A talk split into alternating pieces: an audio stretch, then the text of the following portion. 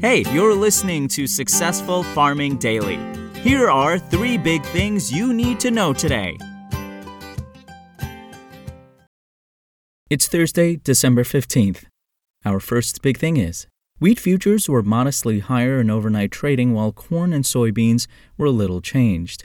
Farmers in Ukraine have been forced to scale back or abandon agricultural production in the nine months since Russia began attacking the country, according to a report released yesterday by the Food and Agriculture Organization, FAO, of the United Nations. A study conducted by the organization showed one in four agricultural producers have slowed or halted output due to the ongoing attacks.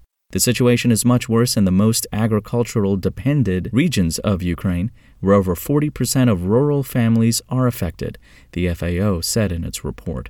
Wheat production will fall year over year to 20.5 million metric tons, down from 33 million tons a year earlier, the U.S. Department of Agriculture said in a report last week. Corn output in the country will drop to 27 million metric tons from 42.1 million tons the previous year, the USDA said.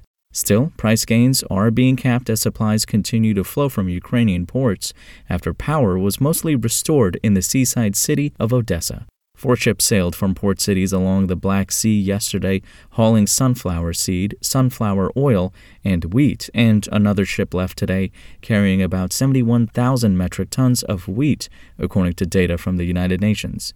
The shipments are part of the Black Sea Grain Initiative, which was originally agreed upon in July to help move grain out of Ukraine in a bid to alleviate world hunger. Wheat futures for March delivery rose 2 cents to $7.51 and a quarter cents a bushel overnight on the Chicago Board of Trade, while Kansas City wheat was up 2 cents to $8.52 and a quarter cents a bushel. Corn for March delivery fell 1 cent to $6.49 and a half cents a bushel. Soybean futures for January delivery lost 3 cents to $14.79 and a quarter cents a bushel. Soy meal was up 60 cents to $460.70 a short ton, while soy oil lost 1 cent to 62.55 cents a pound. Next up, Ethanol output fell in the seven days that ended on December 9th, while inventories jumped to the highest level in eight months, according to data from the Energy Information Administration. Production of the biofuel declined to an average of 1.061 million barrels a day last week, the EIA said in a report. That's down from 1.077 million barrels a week earlier. In the Midwest, by far the biggest producing region, output fell to an average of 1.001 million barrels per day from 1.014 million barrels the previous week. Still, that's the second week in a row the production has averaged more than a million barrels a day. Gulf Coast production fell to an average of 25,000 barrels per day from 26,000 a week earlier, and West Coast output was down to 8,000 barrels, the lowest in almost a month, from 9,000 barrels on average, the government said. That was the entirety of the declines.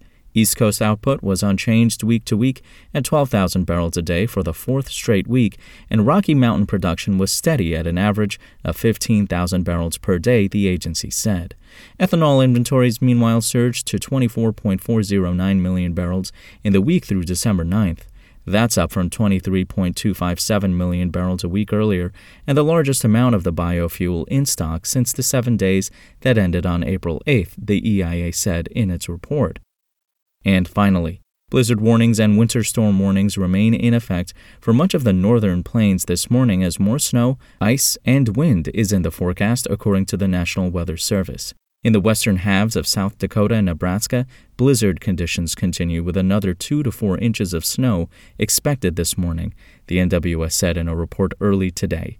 Winds will gust up to 50 miles per hour. The warning will remain in effect until noon tomorrow. Plan on slippery road conditions, the agency said. Areas of blowing snow could significantly reduce visibility.